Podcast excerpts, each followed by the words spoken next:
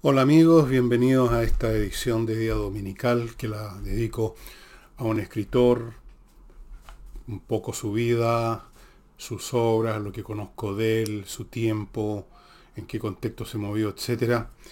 Y bueno, voy a explicarles por qué me he atrevido a tratar un personaje tan descomunal como Platón. Pero antes les quiero recordar em, a Ignacio, que está él y su familia esperando que ustedes lo ayuden a recuperarse, a por lo menos vivir y hacer una vida no del 100% normal, pero en algún momento que se acerque a la normalidad. Y, pero, pero, por el momento la cuestión es que viva, que no se asfixie porque no puede respirar debido a este problema de la atrofia muscular aguda número uno que le dificulta el uso de la musculatura y para respirar se requiere mover el diafragma, se requiere musculatura. Los remedios son carísimos, ya les he explicado, y entonces es cuestión de ir haciendo unas pequeñas transferencias. Em, ayer sábado espero que haya ido mucha gente a la, al bingo que se celebraba en la Escuela San Martín en Curicó. Ojalá. No sé, en este momento no, no, no tenía noticias de eso. Ojalá que haya sido así. Em, mi libro Revolución que ya se los he mostrado muchas veces y les he explicado en qué consiste, está prácticamente ya en los finales de su el stock, así que si usted se interesa, más le vale entrar ahora y ya no seguir postergando. Y si lo posterga porque no le interesa el libro ahí, cero problema. Fuera de eso está La Torre de Papel a menos de 6 lucas. Y otros libros míos, algunos que fueron, han sido muy exitosos y siguen, y siguen siendo lo cada vez que tenemos stock se venden. Insurrección, por ejemplo. Y mm, Tsunami, que se adelantó a todo por años de años lo que se venía acá a, ocurrirle a este país. Y este programa cuenta con algunos muy pocos auspicios, pero cuenta con auspicios muy fieles y que han confiado en nosotros y que están apoyando el que hablemos, que alguien hable en este país de vez en cuando de algo que no sea lo, de todos los días, ¿no? Eh, uno de esos auspiciadores es Oxinova, esta empresa chilena que ha ganado premios internacionales, que instala la mejor climatización. Yo quiero recordarles que, y ustedes pueden verlo en la prensa, que el hemisferio norte ha vivido temperatura en algunos lugares, no, escuchen bien, 52 grados de temperatura. O sea, la gente se cae muerta. Algunas personas simplemente no resisten. El cuerpo humano tiene un tope ¿eh? de resistencia a temperatura. No me acuerdo exactamente, pero no es mucho más que 50 grados. Entonces no sabemos cómo va a venir la cosa. El clima es algo muy difícil de prever, pero podría ser que tengamos un, verano espantoso, monstruoso, infernal. Así que vaya ya instalando estos sistemas para que por lo menos en su casa se pueda refugiar. miclimo.com. Y ya iremos a otros de nuestros de nuestros auspiciadores. Uno de ellos se los puedo mencionar al tiro. Oxinova, este producto extraordinario que mezclado con un poco de agua y dándole una hora más o menos algo así, si no me olvido, aquí están las instrucciones, se convierte en una sopa de bacterias buenas, aeróbicas, que destruyen las que producen los malos olores. Van a dar que esto va a la raíz del problema de los malos olores. Y ojo, que algunos de estos malos olores corresponden a gases que son también nocivos para la salud. Créanme, eh, no me acuerdo todos los gases que son nocivos para la salud, pero hay, los hay. Entonces es importante eliminarlos, no solamente por, por el que es desagradable olerlos, sino porque hacen mal. Oxinova, solo se adquiere este producto en el sitio de ellos. Bueno, yo no soy filósofo. Es decir, primero, no he estado en una escuela de filosofía, varios años leyendo, estudiando filósofos, haciendo pruebas sobre los filósofos y finalmente recibiendo un cartón que yo pegué con chinche en el muro que dice Villegas filósofo. No. No creo además que un filósofo es alguien que pasa por una escuela de filosofía. Alguien que pasa por una escuela de filosofía se convierte en un profesor de filosofía o alguien que está familiarizado, mejor que, que cualquier persona con la filosofía, pero ser filósofo es una condición espiritual, psicológica, que no tiene nada que ver con los títulos profesionales, no necesariamente. Es decir, Platón no pasó por una escuela de filosofía, él creó filosofía. Tampoco me dedico por mi cuenta todo el día a pensar filosóficamente a desarrollar un, sistema, como se dice. No. Mi contacto con la filosofía de aficionado, de amateur, eh, conozco más o menos bien dos o tres filósofos y conozco más o menos dos o tres más y de los demás muy poco. Y así es que, bien.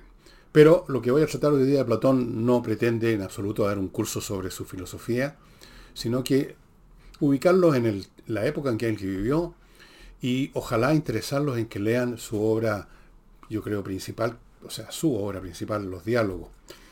Ubiquémonos. Platón nació en, no se sabe si en Atenas o en otra ciudad, el año 427 a.C. Estaba todavía en su curso la guerra del Peloponeso y murió a los 80 años en el 347 en Atenas. Eso sí está claro. Murió de viejo, se dice. Bueno, no sé si alguien muere de viejo. Yo creo que uno se muere de alguna cosa, pero en fin, murió. El hombre escribió, se dedicó y pensó toda clase de cosas. Eh, filosofía propiamente tal, epistemología, o sea, el estudio de cómo se llega a saber cómo funciona el conocimiento, cosmología, antropología, se metió en el mundo de la política, hizo algunos esquemas, o creó, por así decirlo, lo que él consideraba la república ideal en una obra de él que se llama justamente La República.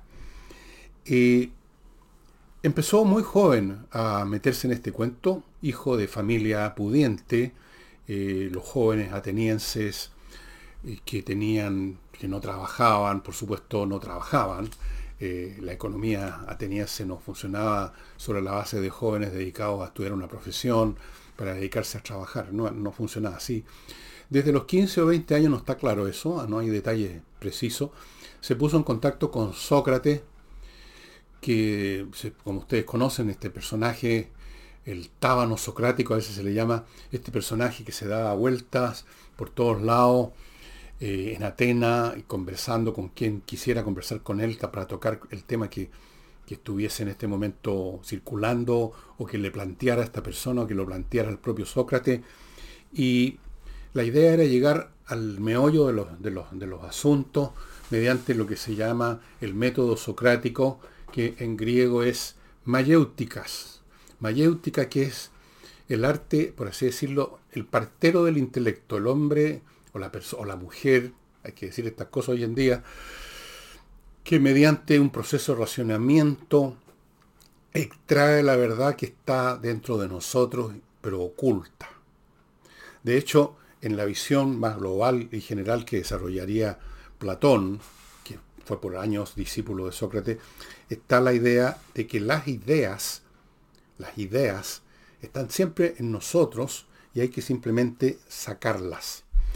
Bueno, este hombre que fue discípulo, que estuvo con infinitas veces con Sócrates en sus conversaciones con otros atenienses cultos, inteligentes de la época, eh, eventualmente natural desarrolló su propia, su propia visión y la desarrolló en una institución que se llamó la academia, de ahí viene, academus es la palabra original, es el lugar donde él se reunía con sus seguidores, estoy hablando ahora de Platón, no de Sócrates, y exponía su, su visión. Afortunadamente de Platón se tiene, parece ser que se tiene todo, se tiene todo lo que se tiene. Obviamente hay una cuestión aquí de lógica, si algo se perdió, no podemos saber por qué se perdió, pero parece ser que toda la obra que alguna vez puso por escrito, una cosa muy importante, Platón escribió lo que pensaba, cosa que Sócrates no hizo. Sócrates no escribió ni una línea. Los diálogos socráticos fueron escritos por Platón, sobre la base, suponemos, por lo menos en algunos diálogos de lo que escuchaba su maestro, y en otros, porque los diálogos fueron escritos a lo largo de bastantes años y los eruditos distinguen unos diálogos de otros por el momento en que fueron creados, hacen análisis semiológico, filosófico, etc. Hay algunos diálogos en que más bien Sócrates actúa como un portavoz de Platón. No está claro hasta qué punto lo que está diciendo Platón en, algunos diálogos eh, lo habría dicho o lo dijo alguna vez Sócrates, sino que más bien es Platón. No sabemos también hasta qué punto realmente había o podía haber una distancia filosófica entre Sócrates y Platón. Todo eso está un poco en las tinieblas, por lo menos para mí. El hombre en ese periodo, estamos hablando, como digo, de 427 al 347, Grecia, y Atenas, bien, entró en este choque terrible de la guerra del Peloponeso. Fue una guerra terrible, una guerra que se combatió no solo en los campos de batalla, en el mar, sino que estuvo asociada y produjo guerras civiles, persecuciones, genocidios, crímenes, odios. Fue una guerra con todos los aspectos habido y por haber, sin dejar ninguna fuera. Olvídense de simplemente una batalla entre dos ejércitos y después se acaba, suena la campana de recreo y se van para su casa. Fue un apocalipsis tremendo. Le tocó nacer y como niño desarrollarse en esos años. Atenas le tocó ver la derrota de Atenas. Atenas es finalmente derrotada en el año 404, o sea, tenía 23 años. Platón le tocó ver muchas conmociones políticas. Eh, la democracia ateniense fue sustituida por una la tiranía a los 30, si no me equivoco, si no me he olvidado, eh, bajo la, más o menos el amparo de los espartanos, que no era una sociedad muy demócrata que digamos. Después le tocó ver caer a esos tiranos y aparecer una forma de democracia que se vengó de Sócrates en un juicio que significó la muerte de Sócrates, porque Sócrates no era muy amigo de los demócratas, Platón mucho menos, ya vamos a ver, eso si me alcanza el tiempo. Entonces le tocó vivir el fin de la etapa más gloriosa desde el punto de vista de la preeminencia política y militar de Atenas, no así de la cultura que siguió, por supuesto, produciéndose. Este es el gran periodo de los grandes dramaturgos, dramaturgos griegos, Sófocles, Esquilo, Eurípides, de los grandes escultores, de Fidias, de los grandes arquitectos, de los grandes políticos, Pericles y otros, eh, de los sofistas, de Sócrates. Y luego cuando terminó la guerra, no terminó la cultura griega, siguió operando, siguió operando desde luego Platón y otros filósofos de su época. Pero le tocó ver todo, vivió, creció, se desarrolló en medio de estas conmociones políticas en gran escala, sobre todo la guerra del Peloponeso, vio en morir, o vio el juicio en que iba a morir un poquito unos días después, Sócrates. O sea, es un hombre que le tocó agonizar en el sentido de la, como usaba la palabra unamuno, eh, la agonía. No, no, se refiere a una persona que se está muriendo físicamente, sino que, que pasa por el drama, la tragedia, las encrucijadas terribles de la vida. Un agonista, creo que decía Unamuno. En ese contexto escribe sus obras y algunas de ellas se explican bastante, especialmente en la República, en función de este contexto político que le tocó ver, en función de esta democracia que él miraba a huevo, miraba, despreciaba la idea de que tuviera sentido que una masa, que el demos, que lo que llamaban los griegos los hoy poloi, no sé, no es hoy por hoy, sino que hoy polloi se escribe en griego, hoy poloi, o sea, traducido al lenguaje, al alfabeto latino, se escribe de otra manera en griego, hoy poloi es como quien dice aquí la chusma, la, canalla, la canaille, que dicen los franceses, la masa, ignorante, eh, movida por las pasiones, movida por los odios y movida por fácilmente tomada de la nariz por los demagogos. Decía, ¿cómo puede ser un régimen político razonable y bueno eh, si está manejado por la masa, por el demos? Demos es una palabra latina, no griega, dicho sea de paso. Eh, me parece que sí, sí. Demos, domus, doméstico, sí, es latina.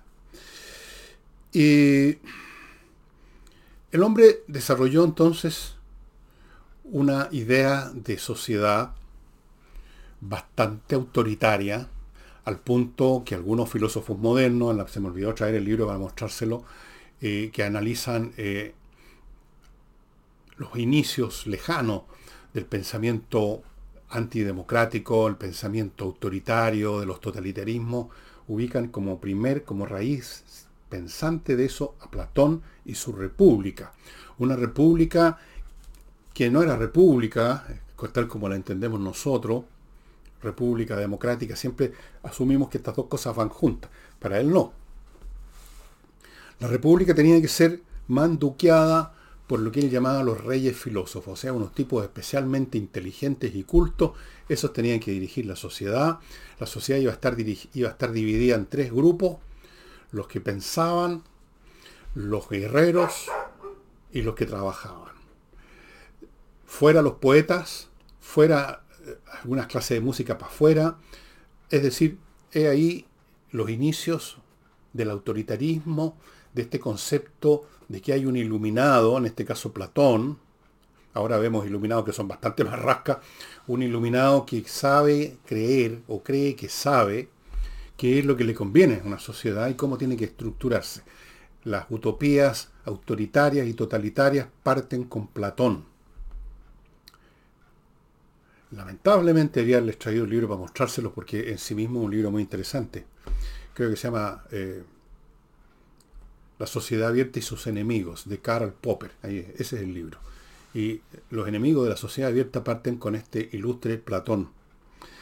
Pero no se quedó con tener una idea de cómo debía ser una ciudad, una polis, sino que quiso llevarla a la práctica. Y en dos oportunidades viajó a Siracusa, una ciudad griega instalada en Sicilia, una de las muchas ciudades que formaron los griegos en la gran época de la expansión demográfica, en los siglos VIII, VII, VI todavía un poco, que fundaron muchas ciudades en el, Mediterráneo, muchas en, Sicilia, en Grecia, en Italia.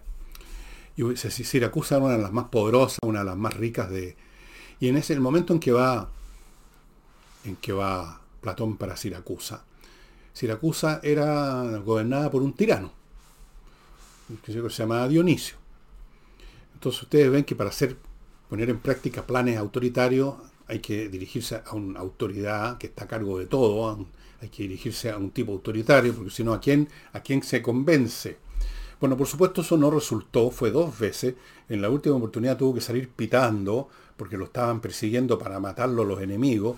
Por supuesto, el tirano Dionisio no hizo nada de lo que le recomendaba Platón. Uno, uno cree entender que Platón, que ya era conocido en el mundo griego, eh, se debe haber interesado en tenerlo en su corte para conversar con él por una cuestión de coquetería intelectual. Un poco lo que pasó siglo y siglo después en Prusia con el rey Federico II que invitó a su corte a Voltaire para hablar con él, para escucharlo, para pero en ningún caso para seguir los consejos políticos de Voltaire. Entre paréntesis, es una situación que se da bastante a menudo la del intelectual que tiene pruritos de eh, realmente modelar el mundo a su imagen y semejanza y busca asociarse con algún político que lo, escuche. Eh, y se arriman a un político y por supuesto creo que por ejemplo eso pasó acá en América Latina con Gabriel García Márquez y Fidel Castro. Eran uño y mugre, se dice, no sé hasta qué punto no sé qué relación había, pero me imagino que hay ahí una especie de eh, una relación simbiótica entre el que quiere sentirse al lado de los poderosos y el poderoso que quiere sentirse al lado de los intelectuales. Una cosa así. El hecho es que a Platón no le funcionó, tuvo que salir arrancando de Siracusa y eventualmente murió, como les decía, en el año 347. Su academia, esta institución, llamémoslo una institución, no una fundación, llamémoslo una institución, siguió funcionando por mucho tiempo. Eh, habían filósofos que habían sido sus discípulos, que se convertían en jefes de la escuela, y luego cuando morían, otro fulano importante era el jefe de la escuela, y esto duró hasta el año, miren, casi dos siglos, 529, cuando el emperador de Bizancio, el imperio romano en la oriental, Justiniano, la cerró como parte de este proceso general que alguna vez creo que he tocado con ustedes, el, cristianismo destruyendo el, paganismo todo lo que pudo, destruyendo los centros de pensamiento no cristiano, destruyendo los templos no cristianos, destruyendo eh, haciendo todo lo que pudieron para destruir el pensamiento, la filosofía o los cultos religiosos del paganismo. No es que hubiera sido pagano Platón o Sócrates. En general los filósofos y los intelectuales de esa época rendían un culto de labios para afuera, para no malquistarse con los ciudadanos, pero es difícil que tuvieran la misma noción pagana, simplista de los ciudadanos, de que había un dios del, del arroyo, un dios del, mar, Poseidón, otro de esto, lo demás allá. Pero era importante para la gente común y corriente, y de hecho, de hecho, a Sócrates en ese juicio que significó su muerte, lo acusaron de impiedad, de no respetar los dioses de la ciudad. Fue uno de, los, de las acusaciones. Probablemente los que lo acusaron tenían otra cosa en mente, pero el hecho de que hayan usado esa razón indica que era importante. Y claro, por supuesto los filósofos tenían una idea de la divinidad como el propio Platón bastante más compleja, bastante más cercana al cristianismo en cierto sentido. De hecho, siglos y siglos después, eh, no pocos padres de la iglesia, filósofos, teólogos, han trataron y han tratado de asimilar hasta cierto punto la, doctrina platónica, eh, algo así como una especie de visión precristiana del cristianismo. Bueno. Eh, yo lo que quiero lograr con esta conversación de hoy día relativa a Platón, que por supuesto me queda como poncho, yo no soy, ya les digo, ni siquiera soy un filósofo que estudió en una escuela de filosofía y, y, conoce mejor de lo que yo conozco a Platón, porque eso es lo que se estudia en una escuela de filosofía, supongo que todavía estudian a los clásicos antes de entrar a, los filósofos más modernos. Lo que yo quiero es inspirarles, darles las ganas de leer, porque son muy interesantes, yo diría son entretenidos en todo el sentido de la palabra, los diálogos platónicos en que supuestamente o realmente Sócrates se junta con personas en una casa y tocan un tema en realidad no son diálogos porque diálogo es una conversación entre dos personas y aquí nunca es solamente una conversación entre dos personas, son varios que se reúnen. Y estos diálogos son interesantes porque a mí me parece interesante seguir el hilo de pensamiento de personas inteligentes que razonan con claridad, con elegancia incluso, pero que pueden estar razonando sobre la base de ideas no suficientemente profundizadas, a partir de prejuicios preexistentes que ellos han tomado y han hecho suyos, clichés en algunos casos, y ver cómo en esta conversación un tema X, de les voy a decir algunos de los temas que se tocan, eh, empieza a ser expuesto por una persona, empieza a ser expuesta por otra, Sócrates va haciendo de repente y los interrumpe para hacerle una pregunta, y en este proceso Sócrates va revelando que esas ideas que a primera vista, cuando uno las lee, de, saliendo de labios, digamos, de tal o cual personaje, parecen plausibles, parecen adecuadas, eh, el arte con que la lógica y las interrogaciones que hace Sócrates van demoliendo ese cliché, ese prejuicio, para llegar no necesariamente a una conclusión. Los diálogos no son un proceso en virtud del cual Sócrates, Sócrates tal como lo, escribe Platón, demuele ideas de los demás para luego decir, esta es la verdad, la idea mía. No. En algunas oportunidades se puede acercar a eso. En otras oportunidades queda todo en el aire. Pero no tan en el aire porque se ha logrado, mientras tanto, al menos demoler ideas equivocadas, falsas, incompletas sobre algo. Y eso es un tremendo avance saber que no se sabe. Creo que el propio Sócrates dijo alguna vez, solo sé que nada sé, por lo menos se le atribuye esa frase, pero saber que no se sabe ya es un tremendo avance respecto a saber o creer saber lo que no es correcto. Yo tengo desde cabro chico, y partí con libros como estos, de estas colecciones que están ya medio ruinosos, esta gran colección española que ya no debe ni existir, la colección Ediciones Ibéricas, aquí por ejemplo hay están los diálogos Menexenos, Menón, Cratilos, Faedros. Después, un poquito más, empecé a comprar esta otra colección, la colección austral. Aquí hay otros diálogos. Y no hace mucho, y este es el libro que les recomiendo, porque están todas las obras, está en inglés, eso sí, las obras de Platón, completas y sin resumen, en un solo volumen, con una original y nueva traducción eh, de Jake Steve. Bueno, em, aquí están todos los diálogos. Todos, todos, todos, todos, todos. ¿En qué consisten? ¿De qué temas se tratan? Por ejemplo, uno de los primeros, el creatilo. ¿Cuál es la relación entre el lenguaje y la realidad? Ahí hay un tema tremendo que hasta recientemente ha sido estudiado en la lógica simbólica. Eh, Wittgenstein, por ejemplo, decía, precisamente un filósofo alemán del siglo XX, decía que eh, gran parte de los llamados problemas filosóficos son simplemente pseudo problemas nacidos del uso del lenguaje. Un lenguaje que, digamos, que plantea un problema que nunca existió. Después tenemos eh, la virtud. ¿Qué es la virtud? Sócrates plantea que la virtud es, equivale al conocimiento. Cuando uno sabe cómo son las cosas, es virtuoso. Esto está en el diálogo que se llama Menón. Después tenemos cuál es la naturaleza del alma. Según Platón, y probablemente según Sócrates, era divina. Nosotros participamos del alma, del el alma que existe universal. En esto tal vez hay una relación con la filosofía eh, orientales, budistas, eh, la, filosofía de la India antigua, que están en el Vedanta, en el Bhagavad Gita. Eso se encuentra en el Fedón. Después tenemos un diálogo maravilloso sobre la naturaleza del amor. El diálogo se llama El banquete, que es una traducción imprecisa de la palabra simposium, Ustedes ven que se usa todavía la palabra simposium, va a haber un simposium.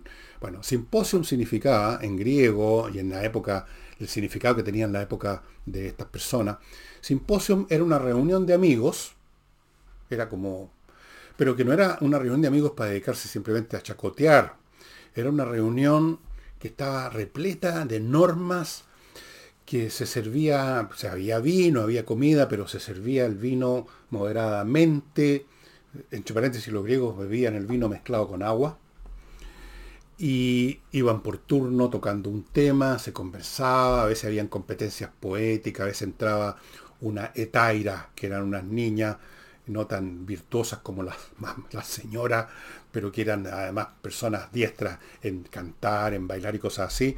Pero lo esencial era la conversación. Simposium es el verdadero nombre de este diálogo que se traduce siempre como el banquete en castellano, y se trata del amor. Muy interesante. Como les digo, da lo mismo si uno llega a una conclusión o no. Lo interesante es destruir las conclusiones equivocadas. En uno de los diálogos, no me acuerdo el nombre, pero está el diálogo en que hay un diálogo en que se habla sobre la naturaleza de la justicia, por ejemplo. Tema que tanto se toca hoy en día. Hay políticos, sectores políticos que se llenan la boca con la palabra justicia y no tienen idea de lo que de qué diablos están hablando. La confunden con la igualdad. Y la igualdad a su vez la confunden con otras cosas y es un baturrillo filosófico, una mazamorra que no tiene sentido. Es interesante ver la discusión que yo en el libro precisamente Revolución, en la parte que examino las ideas de, que están en la doctrina políticamente correcta, lo primero que examino es justamente el tema de la justicia. Y examino aquí con un poco más de detalle que ahora las distintas concepciones de justicia que se fueron desarrollando, cómo fue visto precisamente por alguno en, en Grecia, en uno de los diálogos. En uno de los diálogos platónicos, un personaje dice lo siguiente, Calicles, miren, escuchen, creo que los que establecen las convenciones de lo que es justo e injusto son los hombres débiles y la multitud.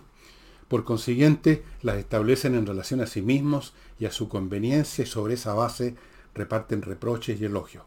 Amedrentan a los hombres más vigorosos que son capaces de obtener más para que no puedan hacerlo en mayor medida que los débiles, diciendo que obtener más es feo e injusto, y que cometer injusticia es precisamente procurar obtener más que los demás. Ellos se dan por contentos cuando logran la igualdad. Miren ustedes qué antiguo es este tema uno de los diálogos precisamente de Platón.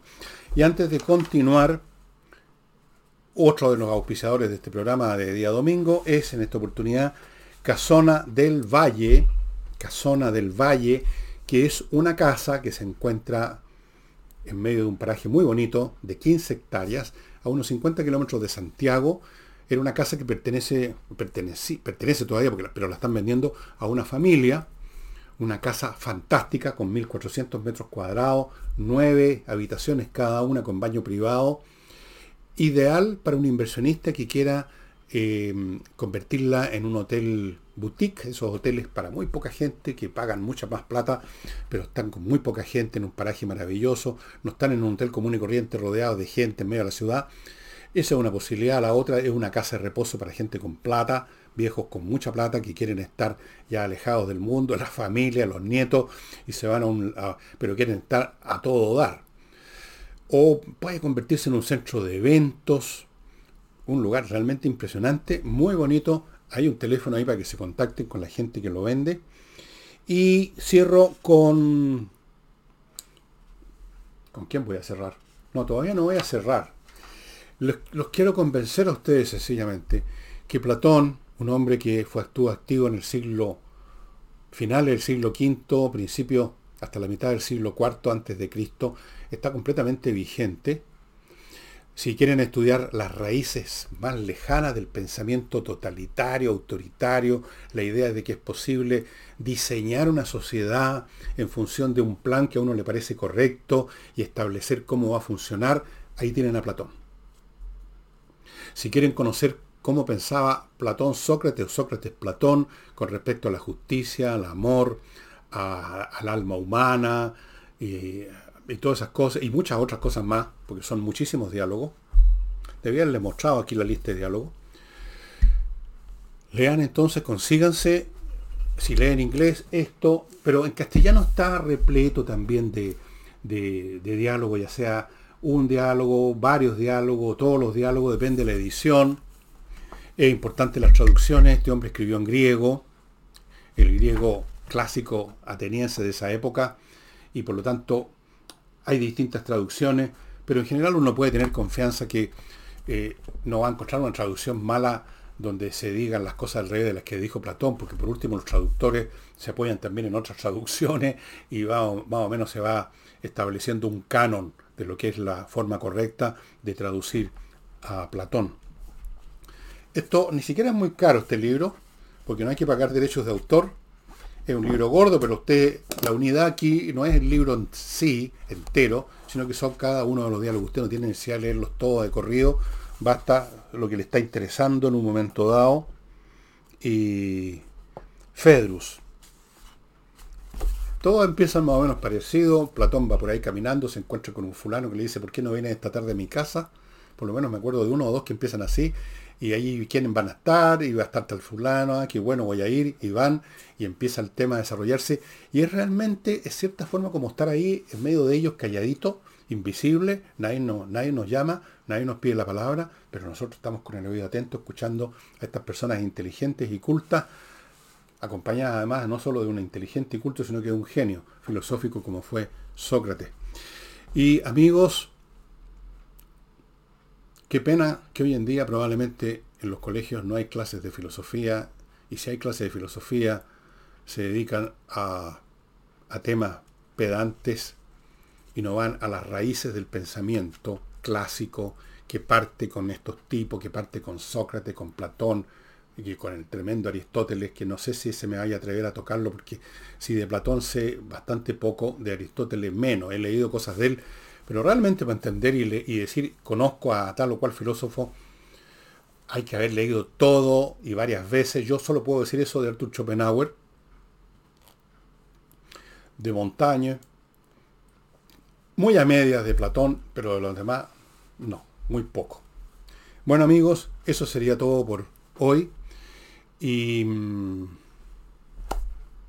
espero, espero interesarlo y que alguno de ustedes, uno entre los 5, 10 o 8 mil personas que ven este programa los domingos, se tiente y entre a Amazon o vaya día domingo a una librería de un mall y ubique a este señor Platón. Eso sería para mí un premio tremendo. Y eso sería todo amigos. Muchas gracias. Nos estamos viendo el lunes, mañana. Chao.